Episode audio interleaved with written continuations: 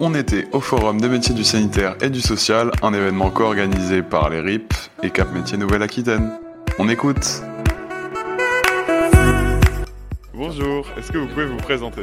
Bonjour, je m'appelle Laurie, je suis éducatrice spécialisée, coordinatrice sur un institut médico-éducatif à Pessac.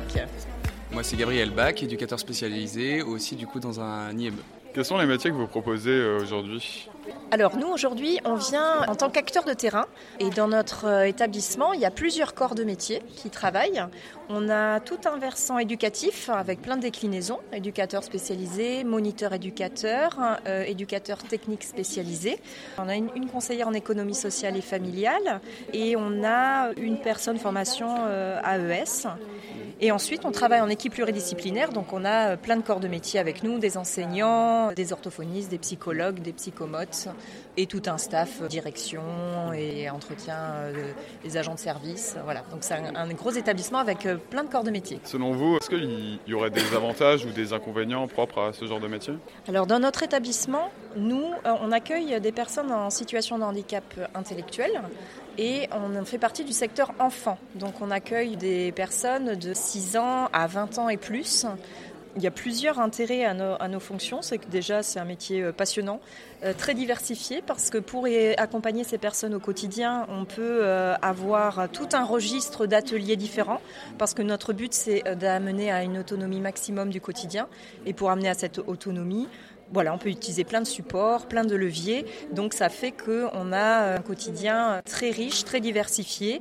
On peut utiliser euh, l'équitation, euh, on fait des préparations repas, on fait beaucoup de, socialisation. Donc on sort énormément sur l'extérieur. On fait aussi l'autonomie de transport.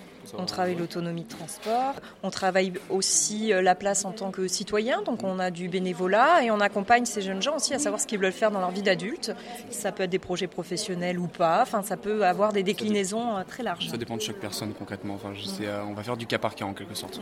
Et dans les avantages, après, si on est vraiment sur euh, des avantages pratiques, en tant que professionnel de cet établissement, on a des horaires fixes, on ne travaille pas week-end et on suit les vacances scolaires. On a moins de vacances que les enseignants, mais on suit quand même leur calendrier. Donc ça fait partie aussi des conforts de travail qui ne sont pas négligeables dans la qualité de vie qu'on peut attendre euh, aujourd'hui. Et comment on accède à ce genre de métier? Pour être euh, dans la fonction éducative, il faut aller à une école de travailleurs sociaux. Donc là, la plus proche, c'est à Talence, l'IRTS, Institut régional des travailleurs sociaux. C'est un concours. Ça passe par Parcoursup, en fait, où tu vas faire une lettre de motivation, tu vas te présenter un peu ça, mais assez brièvement. Et après, tu vas faire en fait un oral d'une demi-heure où en fait, on va voir un peu qui tu es concrètement. C'est un peu ce côté humain que tu peux avoir et qui est très important dans ce métier-là. En fait, c'est un diplôme d'état concrètement qu'il faut que ce soit pour éducateur spécialisé, pour moniteur éducateur. Et après, c'est concrètement, tu réussis le concours, tu vas du coup rentrer en formation pendant par exemple 3 ans pour éducateur spécialisé, 2 ans pour moniteur euh, éducateur.